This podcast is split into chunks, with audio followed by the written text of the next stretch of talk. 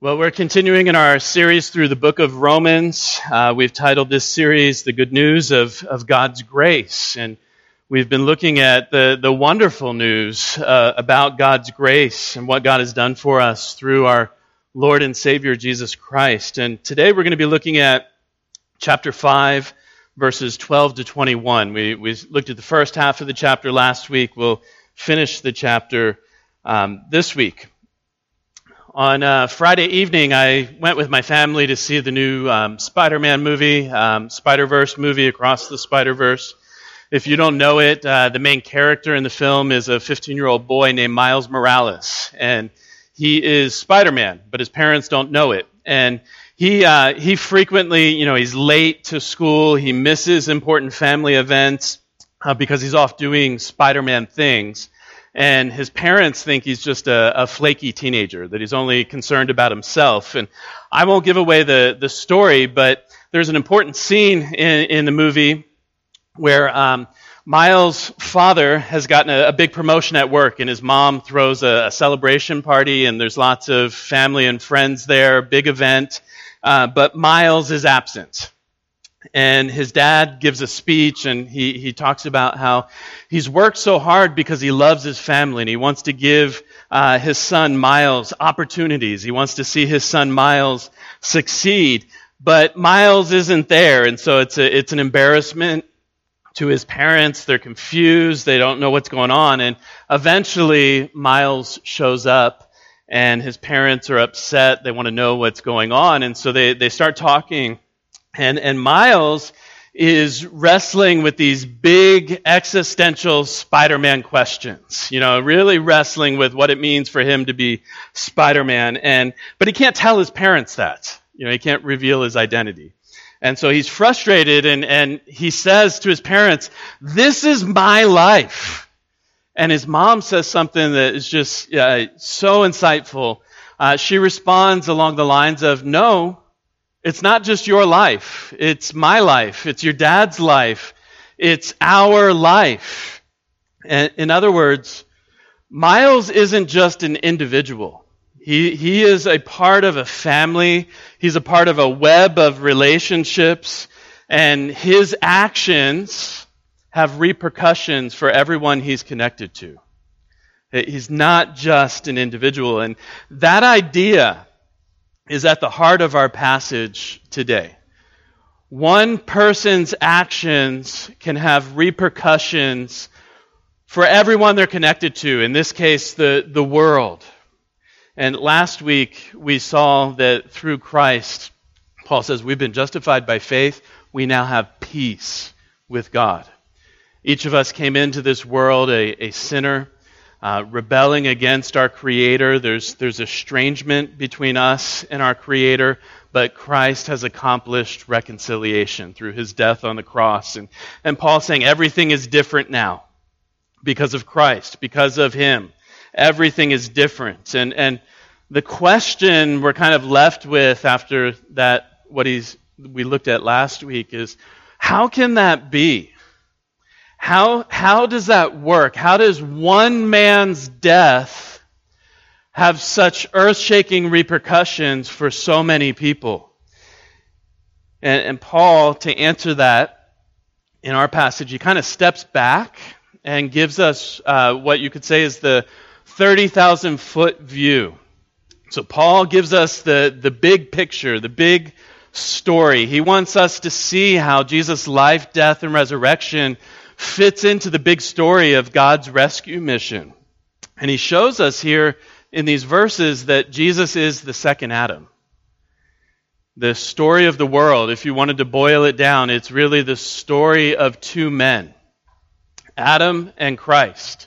The, the first Adam brought ruin and misery upon the world, and the second Adam came to undo the damage. Paul's going to show us here in these verses how this works and, and what it means for us. So I want to read the passage for us Romans 5, verses 12 to 21.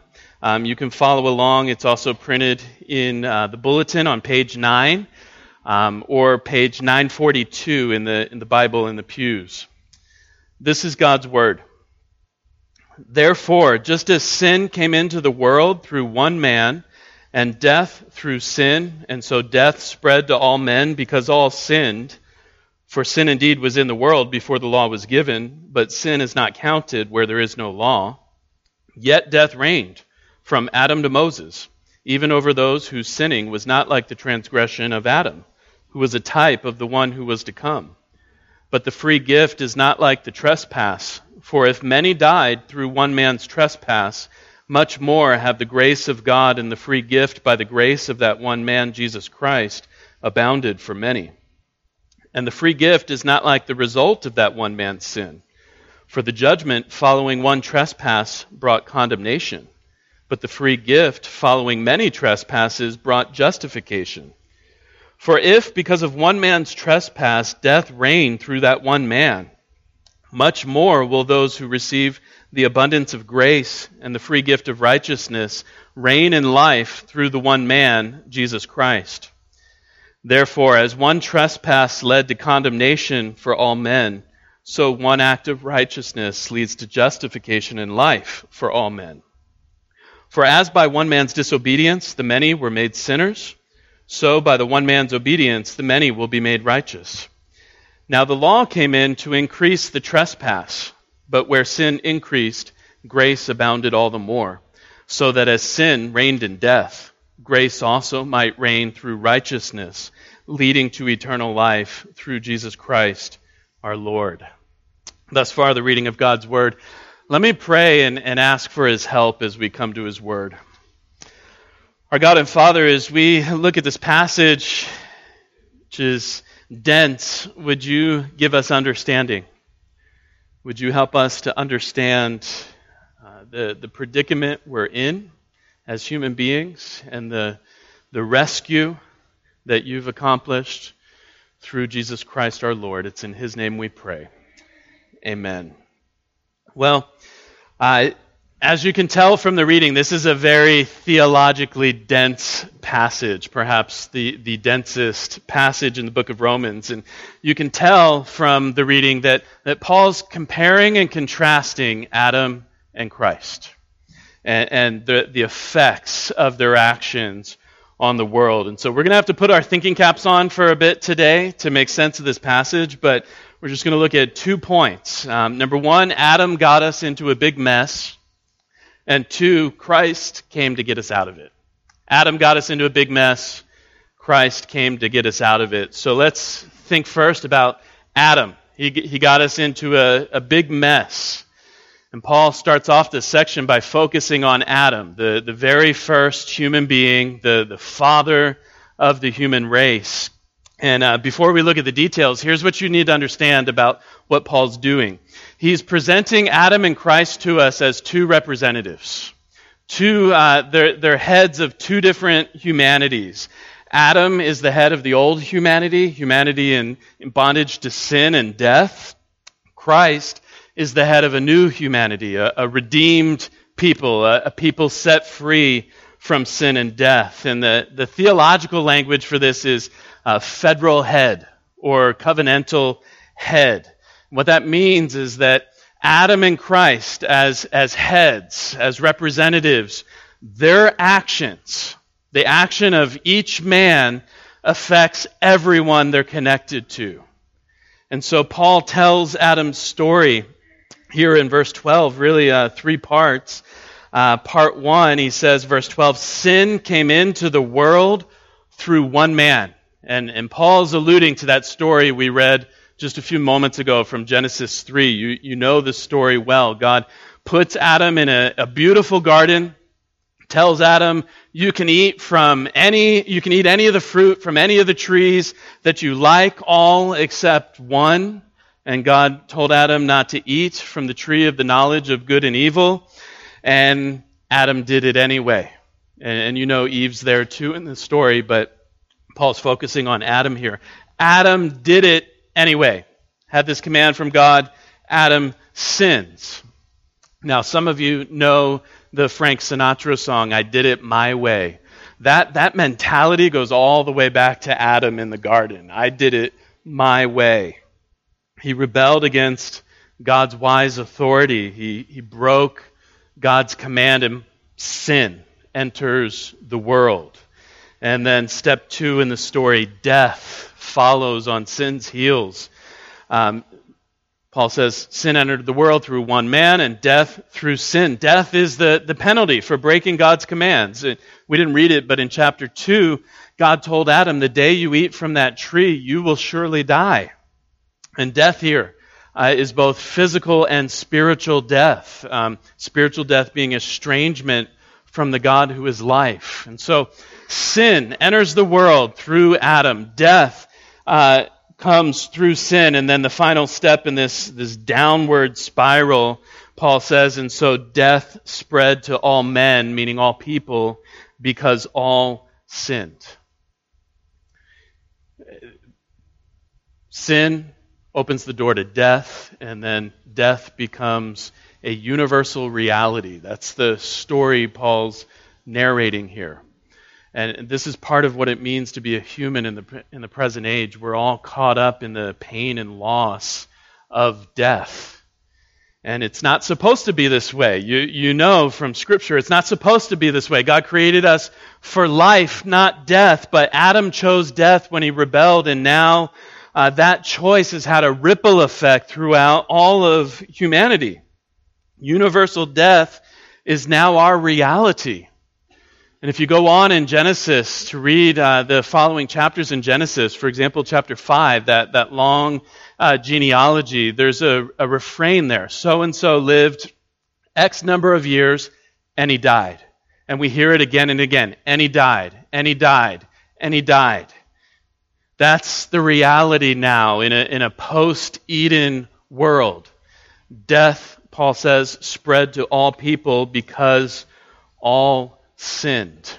And that, that phrase, because all sinned, is, is really crucial to understanding what Paul's getting at here in this comparison between Adam and Christ. This is where you're going to need to put your thinking caps on for a few moments. What does Paul mean by because all sinned? Uh, it, let me tell you what it doesn't mean first. It, it, doesn't mean that everyone after Adam sinned and so they died too. I mean, that, that is true. Everyone after Adam is a sinner. He introduced corruption into the human family, and everyone does sin, and everyone did die. But, but that's not the point Paul's making here. His focus is uh, something a little different. He emphasizes throughout this passage the one man the one man whose one sin has had disastrous consequences on the human race. I mean, verse 15, because of the one man's trespass, the many died. Verse 16, the one trespass resulted in judgment and condemnation for all. Verse 17, because of one man's trespass, all are under death's reign. And then again, verse 19, by one man's disobedience, the many were counted as sinners. So Paul's saying here, look, the, the cause of universal death, uh, it, it's not simply personal sin. It goes deeper than that. It goes all the way back to Adam. Because Adam was our representative, the, the federal head of the human race, his sin was our sin. His guilt was our guilt. He acted on our behalf, and so what's true of him is true for us. All of Adam's family, all of us, received the penalty for Adam's sin. Now, this is a really hard thing, number one, to understand, number two, to accept. Um, but stay with me for a moment. Think of infants who die in infancy. Ter- terrible thing. Terrible thing. That newborn baby isn't capable of understanding God's commands, let alone breaking God's commands. And yet that child died. And it's not because of personal sin. There, there was no personal sin. The child died because they're part of Adam's family. They share in the consequences of Adam's sin. And it's true for all of us.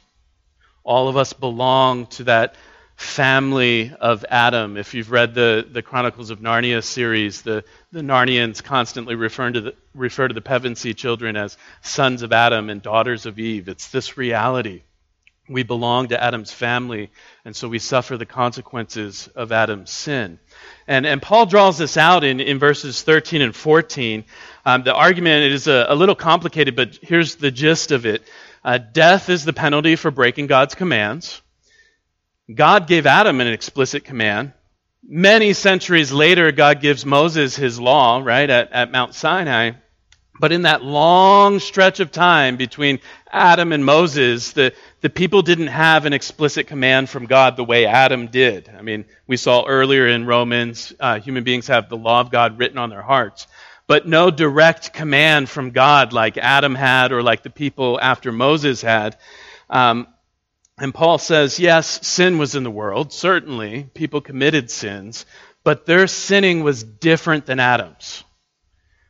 Adam's sin was a transgression, a violation of a law. The people after him didn't have a command to break, and yet everyone received the same penalty as Adam. Paul says there in verse 14, yet death reigned from Adam to Moses, even over those whose sinning was not like Adam's transgression. And we want to say, well, why? How, how could death reign over all these people? And the answer is because they were in Adam. In Adam. They belonged to Adam's family.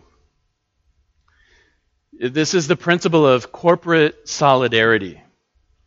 Uh, corporate solidarity. What's true of the representative is true of all those whom he represents. And, and that just, you're probably sitting there thinking this, that, that seems unfair. I mean, how, how can that be? Why should I be held responsible for something that someone else did? Um, most of us here have been deeply shaped by um, American ideas about identity, Western ideas about identity, particularly Western individualism. That's just kind of the air we breathe. You know, we, we focus on the individual, and we think that we construct our own identity. We are self made people. We, we figure out who we are. We make ourselves who we are um, independently from the group. And we succeed or fail by our own choices, our own abilities. Uh, the group's actions don't factor in. Um, you know, it's this idea that we're autonomous beings. And, and so this idea of corporate solidarity, it, it just doesn't sit right with us. It, it's not how we think about the world. Um, but you, you, might know this. Uh, many other cultures around the world, they have no problem with this. They, they get it. Many Asian cultures, many African cultures, they, corporate solidarity is just a given. They understand that the actions of one have repercussions for the group, whether that's uh, the, the tribe, the clan, the extended family, maybe even the nation itself. Uh, John Donne, a poet from many centuries ago, said, No one is an island. No one's an island to himself. This idea of corporate solidarity, uh, Paul didn't make this up. I mean, you see this in other parts of Scripture. Uh, do you remember the story of David and Goliath? I mean, it's one of those Bible stories that most of us learn really early on in being a Christian. David and Goliath. So Israel's at war with a neighboring nation, Philistia. And the armies from the two nations are, are gathered for a battle. But the war is not going to be decided by a big clash between the two armies. Each side sends a champion, a single champion, out to the battlefield. Uh, David goes as Israel's representative. Goliath goes as Philistia's representative. And you know how the story works out. Um, David is victorious, and his victory is not just his victory. David's victory is counted as Israel's victory. Goliath's defeat is counted as Philistia's defeat. This is the corporate solidarity representative. And, and like I said, you know, in, in our context, just swimming in, in individualism, we don't think like this. There are some exceptions, though, right? I mean, we live in a representative democracy. Um, we get to elect people to represent us. Um, you know, for example, we send people to Congress, and they act on our behalf. Um, they, they draft laws, they vote laws. Congress has the right to declare war against another nation, and they can do it without consulting us personally. And um, their actions, our representatives' actions, affect us for good and for ill. And if Congress declares war against another nation, uh, this nation and its citizens are at war whether we like it or not. The representatives' actions affect us. And so, you know, we get it when it comes to electing representatives, but still, this idea that Adam represented us, I mean, it, it still feels unfair, doesn't it? It just doesn't seem right. And, and let's just think for a moment what's behind that sense of injustice, that uneasiness we feel with this, that, um, that Adam represented us and plunged us into ruin? Well, one, we didn't pick this representative, right? At least we have a say about who goes to Congress for us. We had no say about Adam. And, and what are we saying when we think like that? Basically, we're saying, you know, I would have picked better than God did. Maybe God didn't know what he was doing, and he, he sent that, that fool out to represent us, and, and look what happened. Not the case. Uh, maybe we think we would have done a better job. You know, put me in the garden, give me a shot at it. I would have done differently than Adam. I mean, really? I mean, the truth is, no one was better suited for the task than Adam. I mean, you, you think about it. He's created innocent, uh, created good. He wasn't corrupted by sin yet. He lived in paradise, ideal circumstances, no bad examples to follow, and yet he failed. We wouldn't have done better. God gave us the right representative in Adam. Now, we don't like that he failed. But, but if you think about it, we have no problem when our representatives benefit us, do we? I mean, you think about um, a financial manager. You have a, someone managing your finances. They make good investment choices. You get a big return. You're more than happy to accept the profits, right? I don't, I don't think any of us would say, no, I can't accept that. I need to go earn that myself. Uh, we're happy to enjoy the results when they work to our favor. And what we need to see is, as difficult as it is for us to understand and accept that Adam was our representative and that his sin was our sin, his guilt is our guilt, this idea of God relating to us through a representative is actually very good news. It is really good news. If you've been with us in Romans, you've seen um, we have no defense for ourselves before God. We can't represent ourselves before God. No excuse, no defense. Our sins condemn us. We're condemned in our, in our uh, representative Adam. But what if there was someone else to represent us? What if there was someone else who could be our federal head? Someone who, unlike Adam, is an obedient and righteous representative and his obedience and his righteousness could be counted as ours. And when we start thinking that way, Paul says, You're on the right track here. He says at the end of verse 14, there, there is someone like that. At the end of verse 14, he says that Adam was a type, he was a, a pattern or a preview of the one who was to come. He's speaking of Jesus there. Adam was a, a preview of Jesus. Jesus is the second Adam, the, the true and better Adam. So, Adam got us into this big mess. And I, and I say it like that, and it sounds a little lighthearted, but you know it's a, it's a terrible disaster. Sin and death and hurt and heartache and pain and, and all that is wrong with this world. Adam got us into this big mess. But Christ came to get us out of it. And so let's, let's think for a few moments about Christ, the second Adam.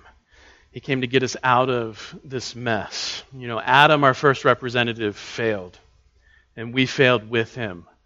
But what Paul wants us to see is that Jesus succeeded. And, that, and that's really what Paul is unpacking here.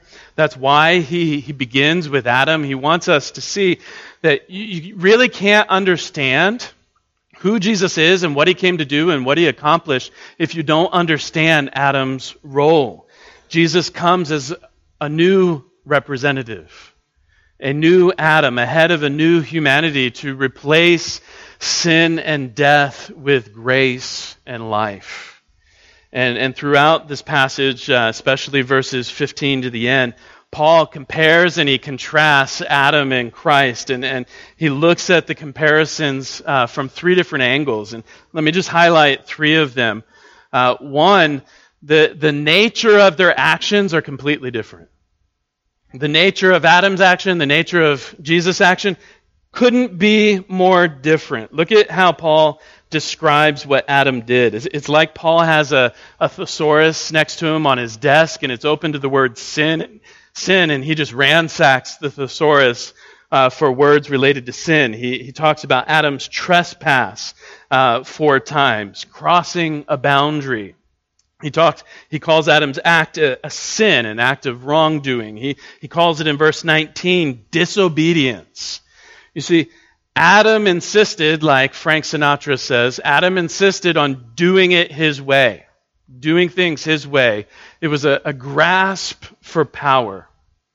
But then you look at Jesus' actions, and Paul says they're, they're entirely different. I mean, Paul says that what Jesus did was gift, free gift. Adam took, but Jesus gave. He, he describes Jesus' work as an act of righteousness, as obedience. You think of Jesus, his life was one long obedience in the same direction. One, a life of perfect obedience to his heavenly Father. Uh, Paul will say in Philippians 2 that Christ became obedient to the point of death on a cross. See, Jesus was marked by self sacrifice, self giving, not, not self assertion like Adam. The, the nature of their actions couldn't be more different. But second, the results of their actions couldn't be more different. Uh, as Paul talks about Adam and Christ, totally different outcomes. Uh, verse 15 death through Adam, but abundant grace and the gift of life through Jesus Christ. Um, verse 16 judgment and condemnation through Adam, but justification through Christ. Uh, verse 17 Adam unleashes death's reign over humanity. Christ raises us up to reign in life with him. It's almost like Paul's just saying, point for point, Christ came to undo the mess that Adam created. But he actually, Christ actually does more than just clean up the mess. Uh, third, Jesus' grace overwhelms Adam's disaster. They're, the nature of their actions are different, the results of their actions are different, and the grace of Jesus Christ just overwhelms the disaster that Adam created. You see, trespass and grace, they're not equivalent, they're, they're not the same. Uh, Christ's redemption is, is greater than Adam's fall. His, his work is superior. He's not just another Adam, he's the true and better Adam. And you look again at verse 15, Paul says that many died in Adam, but the much more grace of Jesus Christ abounds to many. Uh, verse 16, he says, uh, Judgment followed one trespass, Adam's transgression, and yet justification follows many trespasses you know, the accumulated trespasses of all humanity. Now, we'd expect that more trespasses would be met with more judgment, right? And yet, Paul tells us God responds to an abundance of trespasses with superabounding grace. And now, Paul, you know, throughout the letter, is, is interacting a bit with some of his Jewish readers, and one of his Jewish readers would wonder, well, okay, you, you've talked about Adam, and you've talked about Jesus, but um, aren't we leaving out Moses? I mean, didn't, didn't God's law do something about the situation that um, Adam created? Didn't it help rectify the disaster? And you can see there in verse 20, Paul says, no, not at all. In fact, it made things worse. He's going to say a lot about the law in chapter 7. We'll, we'll, get there eventually. But the point is not that the law is bad, but the law shined a spotlight on sin. See, the law comes and defines sin as sin, shows it to be sinful, and it, in a sense, provokes sin. And, you know, you, you see a sign, maybe this has happened to you. you. You see a sign that says, wet paint, don't touch. And immediately, what do you want to do? You want to touch it. I mean, before you saw the sign, you had no thought of doing anything like that. You see the sign that tells you, don't do this thing, and now something inside me is like, I just want to do that thing. Uh, something inside me doesn't like authority and wants to rebel against it. The, the law can't solve the problem, the law can only point out the problem. But Paul says there, verse 20 and 21 but where sin increased the law comes shines a spotlight on sin the trespass increases but where sin increased grace abounded all the more. Where sin increased grace abounds so that as sin reigned in death grace also might reign through righteousness leading to eternal life through jesus christ our lord. Now i, think english translations just grasp at how to uh, translate what Paul's saying here about abounding grace. You know, he, he's saying that grace super abounds, that it just it overflows. It's a, a fire hose of grace in the face of uh, the wickedness of our sin. I mean, imagine that you're in a car accident and it, it wasn't your fault; it was the other driver's fault, and um, but your your beat up Honda Accord is totaled, can't drive it anymore it, it, was a, it was a beater to begin with, and now it's, it's done. And the other driver's insurance company, um, they don't simply give you a check that's equivalent to the, the value of your old beat up Honda Accord, which is what you know insurance companies would normally do. Instead, uh, they give you a brand new model, uh, Tesla Model S, with, with all the bells and whistles. Um, that, that's a little bit of what Paul's trying to communicate here by super abounding grace. Grace that goes so far beyond our deserving, our need, what we could ever imagine. It's the idea of excessive grace, lavish grace that just completely overwhelms our sin. You see, we gain more in Christ than we lost in Adam. It's not just a, a one for one that, that Jesus kind of came and swept up the mess and got us back to a, a fresh start like Adam in the garden. We've gained so much more than was ever lost in Adam. He got us into this, this big mess, dragged us down into ruin and misery, into bondage to sin and death. But Jesus came to get us out of the mess and, and so much more. Um, one commentator said, Grace triumphs over evil by burying evil in an avalanche of grace. An avalanche of grace. So Adam got us into this mess. Christ came to get us out. And I, I want to just close with two applications. Um, first, the certainty of our salvation. You know, our solidarity with Adam in his sin and guilt, that it is a difficult truth to wrestle with. But there's a flip side to it our solidarity with Jesus. In, in Adam, we were guilty and condemned, and, and hopelessly so. You know, there, there's nothing you and I could do to get ourselves out of Adam, and we couldn't go back and rewrite history. We, he failed, we failed in him, but in Christ, the, the true Adam who succeeded, we have justification in life, and it, it's entirely his doing. And Paul, he emphasizes here by the one man's disobedience, we were counted, reckoned as sinners, but by the one man's obedience, we are counted as righteous. And, you know, we've, as we've walked through Romans, we've seen that we're justified by faith. We're justified by faith, meaning faith is the, the means by which we receive that verdict from God. But, but the verdict in justification, God declaring us to be righteous in His sight, that verdict is not based on our faith, it's based on Jesus' obedience and His obedience alone, not ours. By one man's obedience, the many are counted righteous. His, you know, his active obedience throughout his life. I always do the things that please my Father. His, his flawless, lifelong obedience to God and his passive obedience, giving himself to death on a cross, becoming obedient to the point of death on a cross. He obeyed. And he didn't do it for himself, he obeyed for us as our representative, as our head.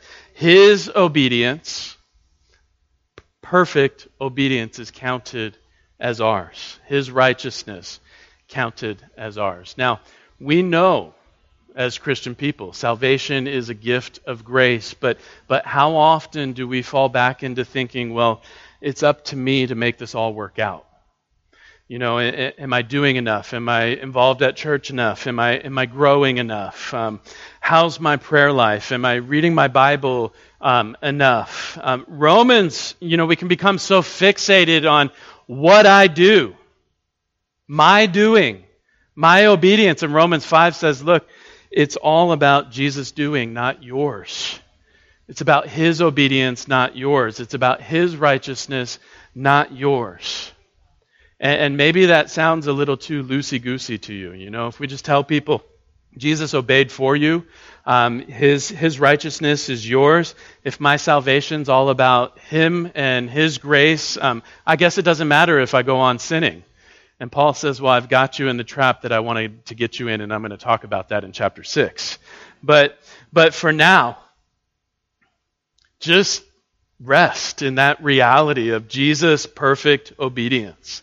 Just, just rest in this truth that, that your life, your salvation, your eternity rests on Him, His life of perfect obedience. Know that, that God welcomes you, He accepts you, He's pleased with you because you are in Christ, no longer in Adam. The certainty of our salvation. Second application for those of you who haven't professed faith in Christ. You know, each of us comes into this world in Adam. It's, it's the default. We had no choice in it. We're, we're born into this family, caught up in the consequences of, of his disobedience, and then we add our own disobedience and sin on top of that.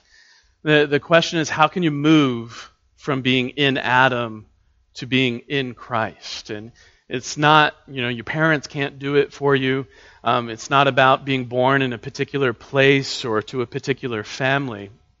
You, you move from Adam to Christ by receiving the gift. Paul talks here, uh, you know, again and again, the free gift of grace. You, you move from Adam to Christ by receiving that gift. That's the, the language of faith, putting your trust in Jesus as Lord and Savior. You know, saying, God, I, I'm a sinner and, and I've messed up. I'm caught up in Adam's mess. Um, it's my mess too, but I want to belong to Jesus. I want to be in Christ. Forgive me, receive me, welcome me into the family because of Him. And I, and I want to say to you, look, you were born in Adam, but you don't have to stay in Adam. Trust in Jesus. Receive His grace become part of the new family. Receive the gift. Let me pray.